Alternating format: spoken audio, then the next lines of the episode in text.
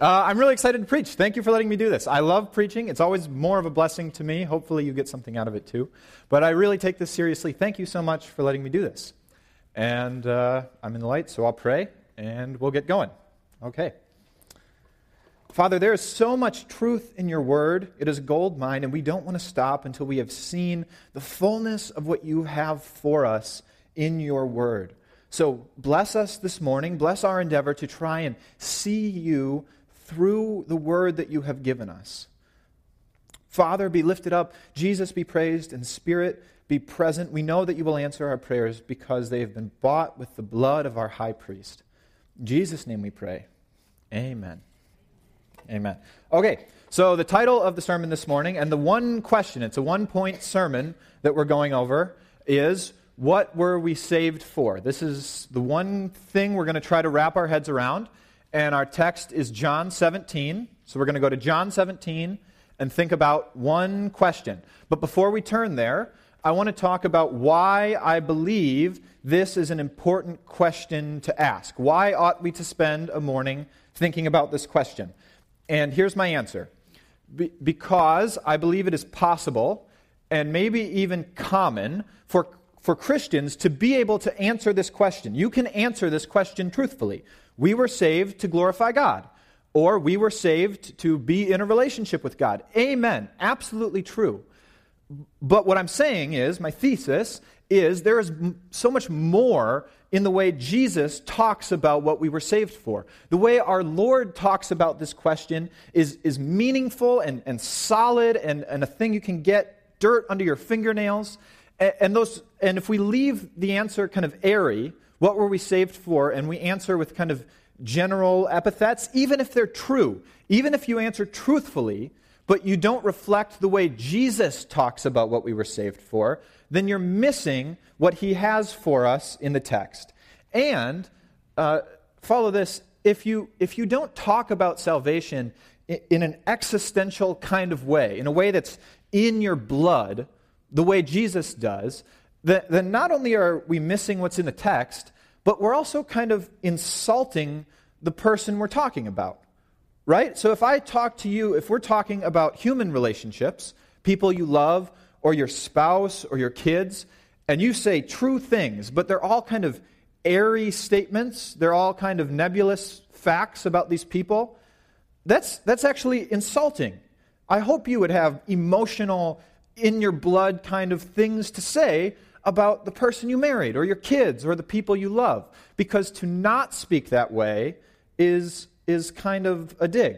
So I want us to talk about this question in, in an existential way. I'm bringing it down. I'm, I'm, we're doing one thing. We're talking about what we were saved for and bringing it down so we can feel it and stand on it and live in it. We're going to get some teeth on the answer. Okay? It's really important that you get the logic of what we're doing before I read the text, or you're going to be lost. So, are you all with me? You need to answer out loud that you're with me. Okay. We're here. Okay. Thanks, Dad. You can be a quieter. Uh, yeah, thanks. And our text is John 17. So I'm going to set up one thing about John 17 before we go there. John 17 is the last thing Jesus says before he is crucified. Before the passion of our Christ begins, this is what he prays. It's 26 verses. It is God the Son talking to God the Father about your salvation. He says, Amen, and is crucified. While he is praying this, Judas is getting money from the Pharisees. While he is talking, his friend is betraying him. He says, Amen, and dies for us. So, so that's what's going on. Uh, it's a 26 verse prayer. I'm going to read the whole thing. It's 650 words in the ESV, and uh, it takes about three minutes to read. I'm going to read the whole chapter, and then we're going to walk around in the text and try to find an answer. So we're all on the train. We all know what we're doing? Okay, here we go. I'm going to read Jesus' last prayer. When Jesus had spoken these things, when Jesus had spoken these words, he lifted up his eyes to heaven and said, Father, the hour has come. Glorify your Son, that the Son may glorify you, since you have given him authority over all flesh to give eternal life to all whom you have given him. And this is eternal life, that they may know you the only true God, and Jesus Christ, whom you have sent. I glorified you on earth, having accomplished the work that you gave me to do. And now, Father, glorify me in your own presence with the glory that I had with you before the world existed. I have manifested your name to the people whom you gave me out of the world. Yours they were, and you gave them to me, and they have kept your word. Now they know that everything that you have given me is from you. For I have given them the words that you gave me, and they have received them, and have come to know in truth that I came from you, and they have believed that you sent me.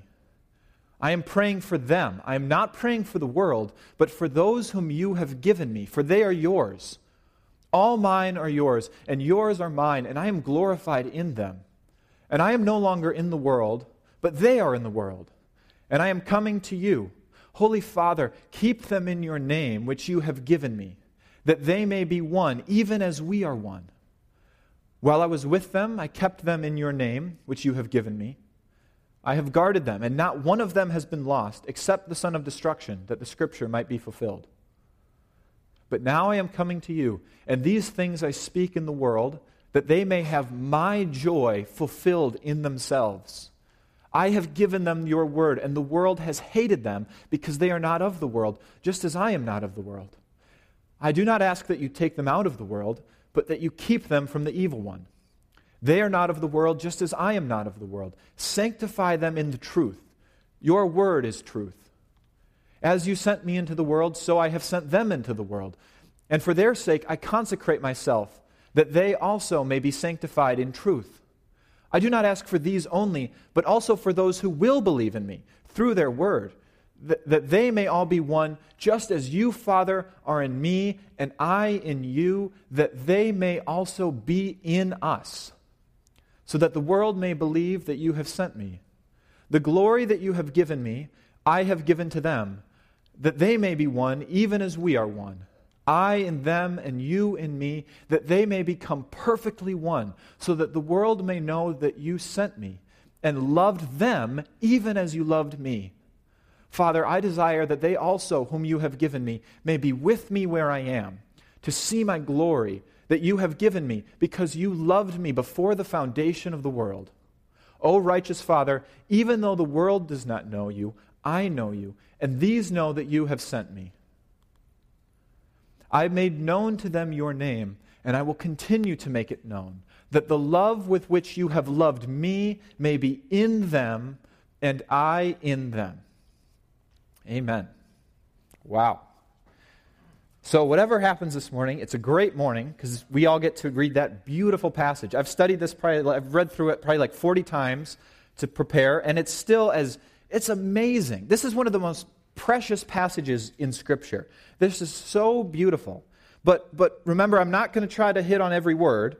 We're, we're going through this awesome scripture with our one strand in mind, which is thinking about the question, the theology question what were we saved for? What does our salvation bring us to? So we're looking for the one strand throughout the tapestry of this awesome passage. Okay? But that's amazing. I could just end the sermon and it would still be good because that's awesome. But I'm going to try to answer our one question through this prayer. Okay?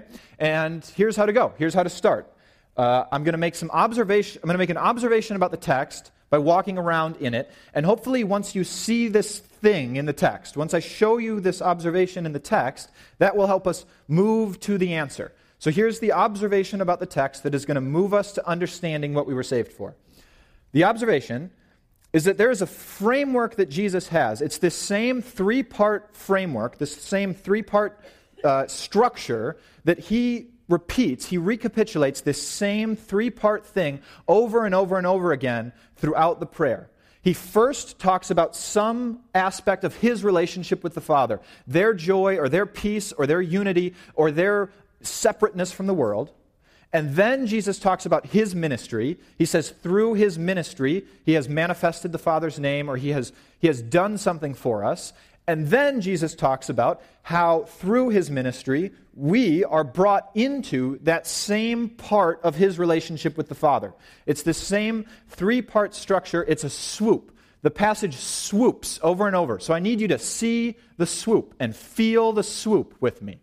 Be the swoop. I'm going to show you the swoop over and over so that you're in the brain of Jesus. Jesus' brain is thinking in this three step process. And so I'm going to try to show you it in the text. Okay? So let's look at the prayer and find the swoop. Verses 4 and 5 is an easy one right here. I glorified you on earth, having accomplished the work that you gave me to do. So, so now, Father, glorify me in your presence with the glory that we had before the world existed.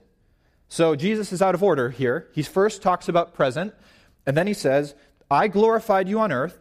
Bring me into the glory of your presence with the glory that we had before the world existed. Do you see it? The three part thing? Look at another one, verses 6 through 8. So I took out the, the extra clauses, but the bare bones of this sentence, the three clauses of this sentence is, is I have manifest your name. You sent me into the world to manifest your name. Now, keep them in your name. Jesus says, I was sent by the Father into the world to, through my life and death and through what I am, show the world the name of God. I have done that. I'm leaving. Now keep the church, keep the elect in the name of the Father. You see the swoop? You, out loud, you have to say yes, or I'm going to keep saying it. Thank you. Out loud, we see the swoop. Let's look at another one, because it's all over here. Verses 12 through 14. I am not of the world. The world has hated me, and the world has hated, or will continue, depending on people who know Greek, them. So it's a three phase thing. But this one's negative. This one's not positive. He's saying, I'm not from the world. I came to the world, and they didn't like me. They're actually going to kill me. Now I'm leaving the world, and they're not going to like you. So it's a negative swoop, but it's still the same thing. You see, the same, he's just talking about the same three phases of his existence from different angles, like a diamond with different lights. The glory, this is just one sentence. He does the whole swoop in one sentence. The glory that you have given me, I have given them. So, some, some aspect of the glory of this relationship, the Father and the Son, the glory of that moment, Jesus has given that to us. Not a reflection of it, not a portion, not, a, not an analogy of it. He has given us this glory so that they may be one, so that the church may be one in the way that the Father and the Son have this glory. You see the swoop. Now, Dr. Fairbairn, he's the this I, I usually have like a book recommendation in the sermon. So this is my book recommendation and it's called Life in the Trinity and he goes through chapters 13, 14, 15, 16, 17 of John. It's just walking through this passage and he counts 20 Now, I use the word swoop. He uses a different uh, redemptive historical arc is what he uses. I say it's a swoop. He says there are 26 swoops in this upper room discourse. He counts it 26 times. Jesus does the same thing. Dr. Hart, he teaches at Moody, uh, he teaches the Gospel of John, and he says in the whole Gospel, from, from chapter 1 to chapter 21, Jesus does it 72 times.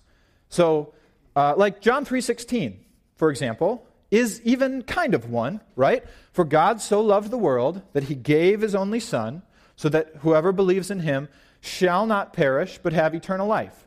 Right? It's kind of like weak, but you see it there, right? Throughout the whole Gospel of John.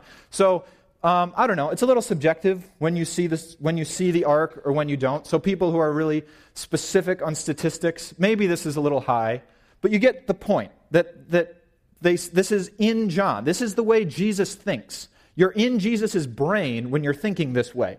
That Jesus is in the relationship with the Father he comes to us, He lives His life and dies for us to bring us into part of this relationship. That's how, he, that's how your Lord thinks.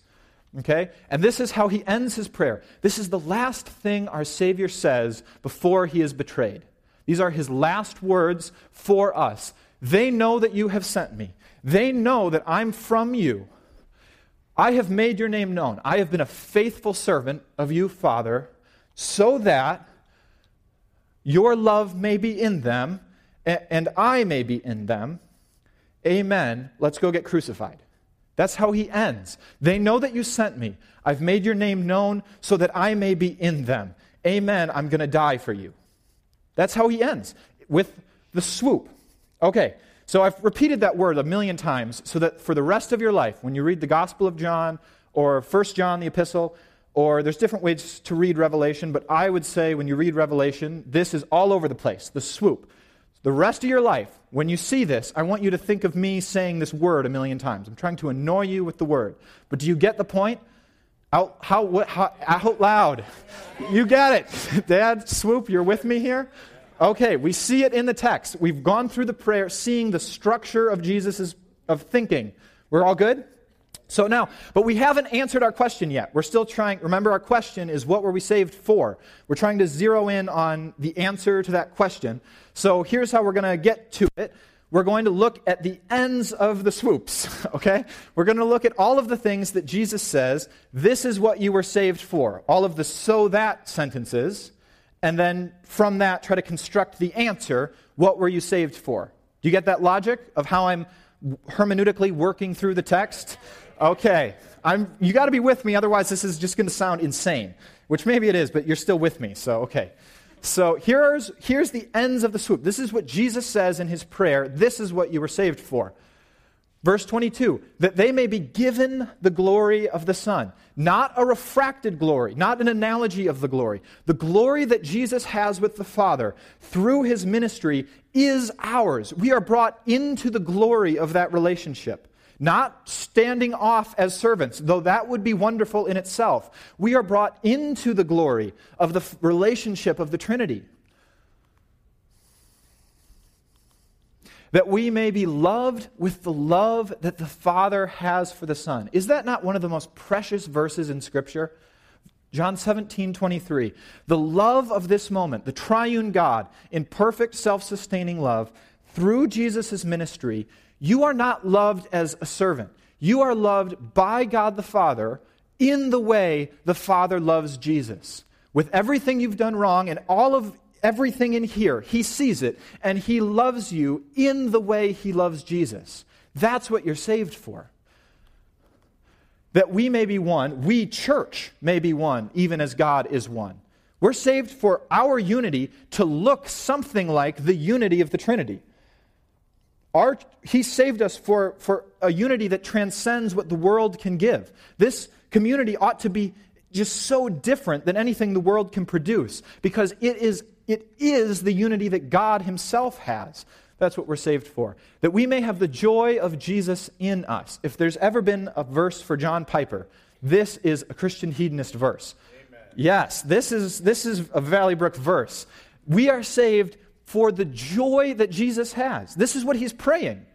That the joy of Jesus, that whatever joy Jesus has in this relationship, you are saved to have that joy in you. Not a refraction of it, not a glory, not, a, not an analogy of it, not a simile of it. You are saved to have the joy of Jesus in you.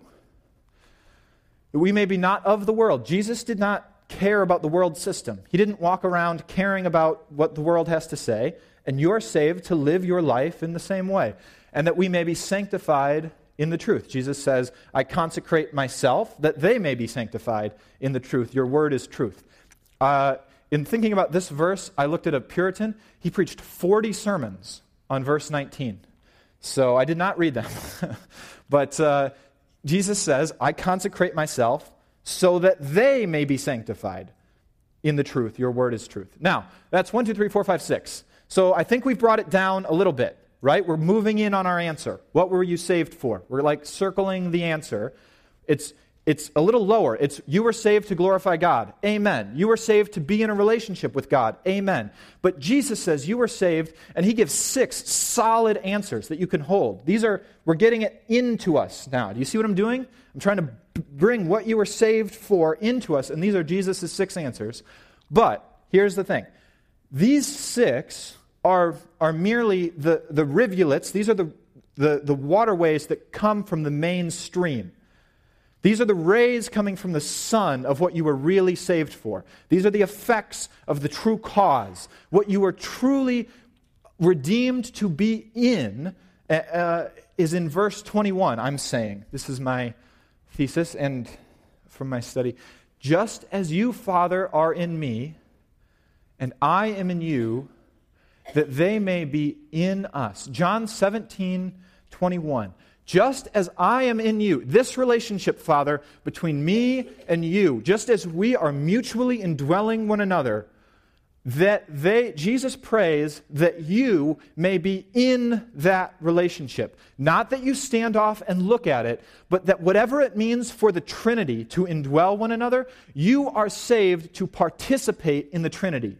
You are saved to be in the divine life. You are saved to be a part of God's self love. You are in the Trinity as thoroughly as Jesus is. As much as the Father loves Jesus, and as much as Jesus loves the Father, and as the Spirit through the Son glorifies the Father, and the Spirit through the Father glorifies the Son, you are brought into that world of joy. That's what you're saved for. Now, I know that's kind of a heavy pill. That's like a big thing to think about. That's a big concept. So, I got uh, a few weeks ago, I talked to the youth group about how I could teach this to the adults. So I got a good, helpful illustration from the youth group. So here is the illustration that me and the youth group came up with. So if you're having pro- problems with this concept, after the sermon, find a youth and they'll help you out. Here's the concept that we came up with. This is an overview of the whole system. Here it is, simply. In the beginning was God. There was the Trinity in perfect, self sustaining, existential, intensely emotional, not lacking anything, not in need of anything, Trinity in joy. This is God. And then, the next big move stuff happens. God made stuff. And there was good guys and there was bad guys and there was kings and kingdoms and people sat on thrones and people sat in white houses and there was wars and there was elections and then we got born and we do stuff and we live and we die, and when we're dead, more stuff will happen. Stuff happens. And then, at the end of it, after all the stuff happens, after Judgment Day, if you are in Christ, you are redeemed to be brought into God in the way the Trinity participated with one another before the stuff happened. Richard Dawkins wrote a book called A Brief History of Time, and so this is a briefer history of time. That's all of it. the Trinity Stuff happens, you brought into the Trinity. And then they said I should put a heart around it. Okay? There it is. Now, we actually have been talking about a theology word, and the, the word here, so the answer to our question is theosis. Everyone say it out loud. Theosis, which is the theology vocabulary for union with God. So, in short, the answer to our question, what were you saved for, is theosis. You are saved to be brought into the triune life, union with God. Okay? Okay? Yeah? Good? Amen. Now, okay, thanks, Dad. now, uh, for the sake of like theological precision, I put this up here just to, because, yeah. What I am talking about with theosis is union with God relationally. You are part of God in your relationship, which is orthodox. This is a heresy henosis. Everyone say, boo, henosis. This is the heresy that would say you, you are one with God, you are united with the Trinity in your like essence. You become part of God or something. The way that a drop of water becomes part of the ocean, right? And that's, that's bad. I'm obviously not saying you become God. That's, I don't even really feel the need to argue against that because it's just so obviously not what the Bible teaches. You will never be divine but you are brought into the divine relationship relationally. You are united to God as intimately and existentially and personally as you possibly can, but you're obviously not becoming God. So we didn't cover that in youth group, but just for the sake of precision, I thought I should put that in there. Okay? Okay. So here's a. Uh, I want to. I'm going to go through the next part really quick, but I have some quotes of people through church history who really get this. They understand what it means to be saved, to be with God, and it's in their blood, and it's how they live, and it comes through their pen, and it comes through their tongue, and they get what you're saved for, to be part of God. So here's a thing from Lewis, but it's not just a quote. This is like a saying he would say regularly. It's in a number of his books in different genres, and he would preach this way. This is a saying This age is the age of sorrow, but the coming age is the age of and you would expect him to say the age of joy. This is the age of sorrow. The coming age is the age of redemption or joy or something. But he says the coming age is the age of the Trinity. In Lewis's mind, the reason that this world is so painful, the reason it hurts so much, is because we are estranged from the relationship we were intended to have, which is being in the triune life. And the reason the next age will be without sorrow is because of nothing other than we will be in the triune life. Do you see his, it's the way he's thinking. It's just a part of him that reality is that we are being brought into the triune life, and the reason that life hurts is because we aren't that way right now. And then I have a quote from Calvin and a quote from Augustine, and this is really good. We can talk about this in connection time, but I'm going to skip over it right now because uh, we, uh, we don't have time. But this is really good. Trust me. It's really good.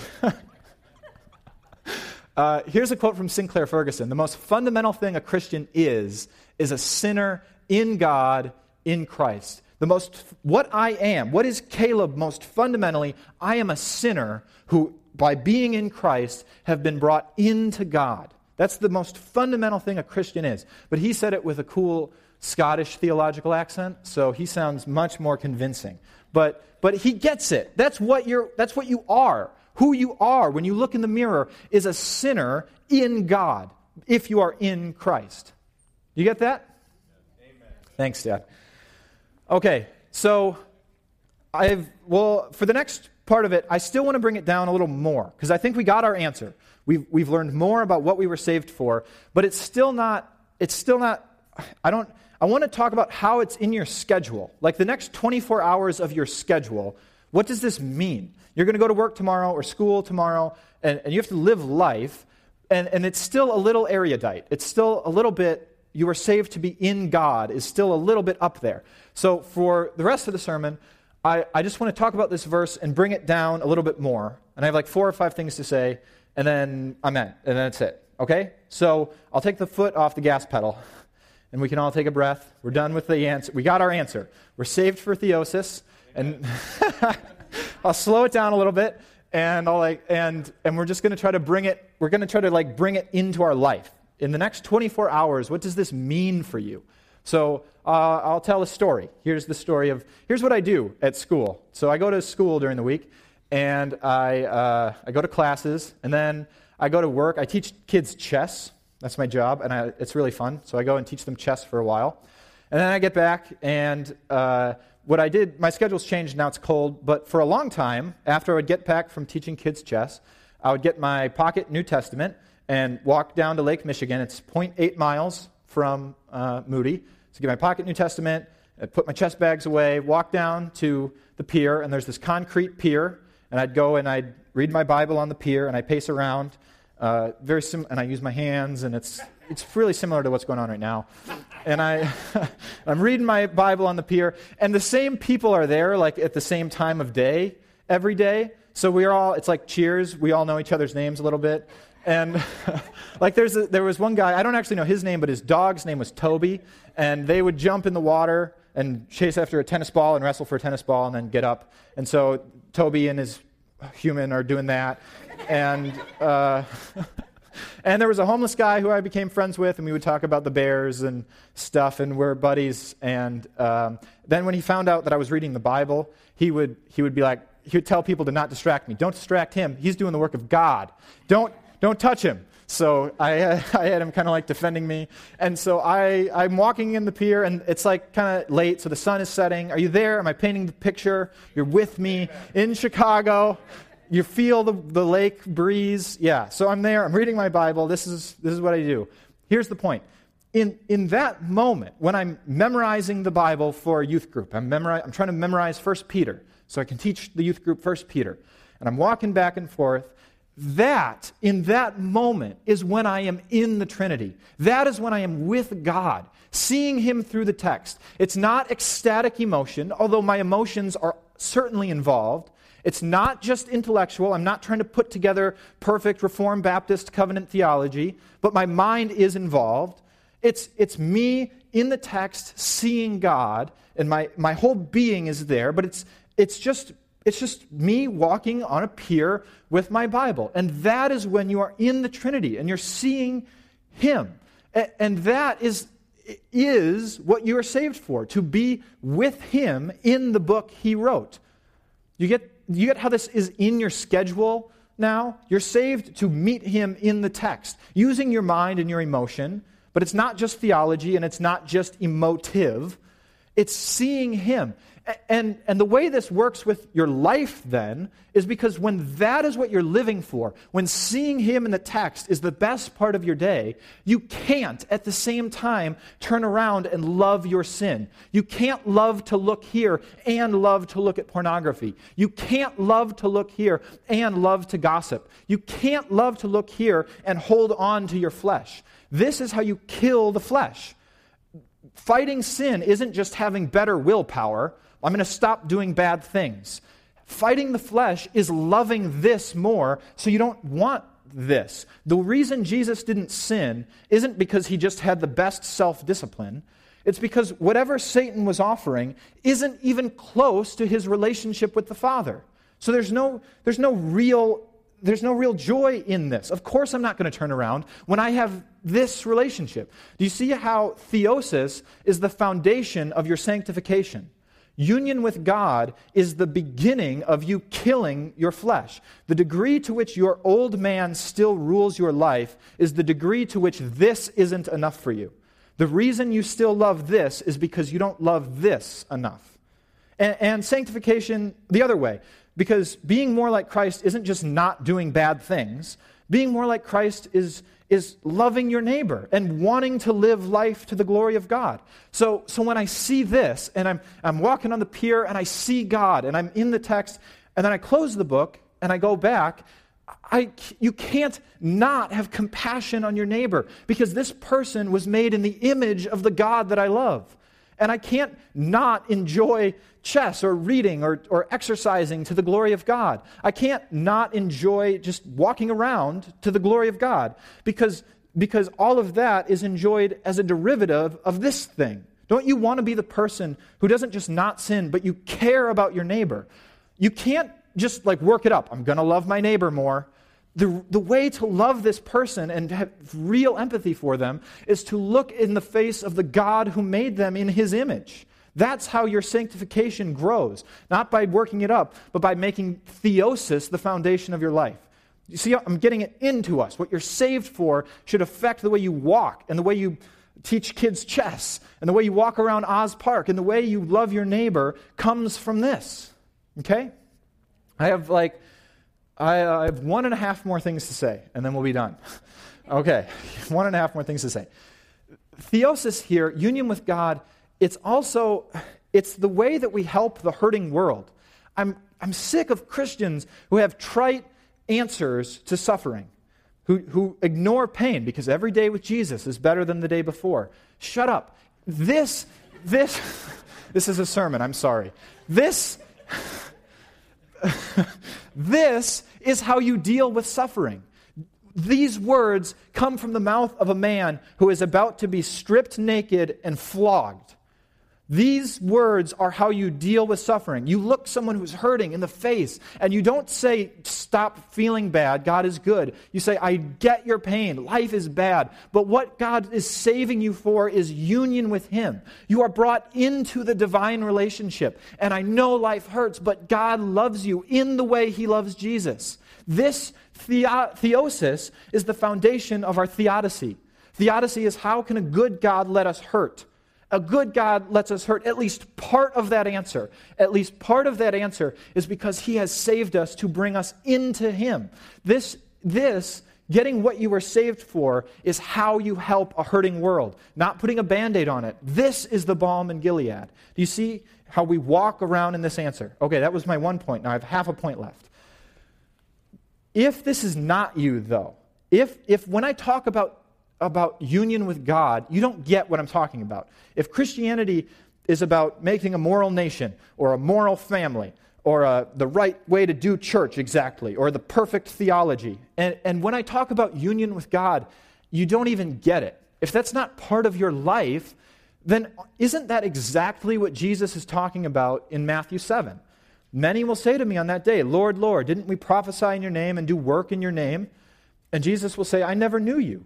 Because it's possible to make Christianity about moral rules and good theology and the right way to fix your life up, but not this. Dietrich Bonhoeffer said if most of your energy is spent regarding the politics of this world, it is most likely because you are a citizen of the wrong kingdom. By politics, he doesn't mean political parties, although that's part of it. He just means any of the minutiae. If your energy is spent on fixing the right stuff, but your energy isn't, if you don't love to talk about union with God, if you're quick to talk about people who are wrong, if you're quick to talk about how the world is bad, that's true. But I want people who are quick to talk about union with God. This is where our energy should be. Otherwise, it's just, you don't get it. Because what you were saved for is this. So that's the negative part. The, the positive part is if you do get it, though. If, if, if you are quick to talk with me about union with God, if you love strolling with Him in the cool of the day, and when I talk about union with God, you know what I mean. You, you get that. The theosis, you might not know that word, but you know it. You know theosis. You are one with God. Then the only thing to say is keep going. He is, this, he is the ocean you will never finish swimming in. He is the story that will never end. You will never be bored in this relationship. Being in Him is the joy that will continue eternally. And every day will in heaven be better than the day before because you're seeing more of an infinite person.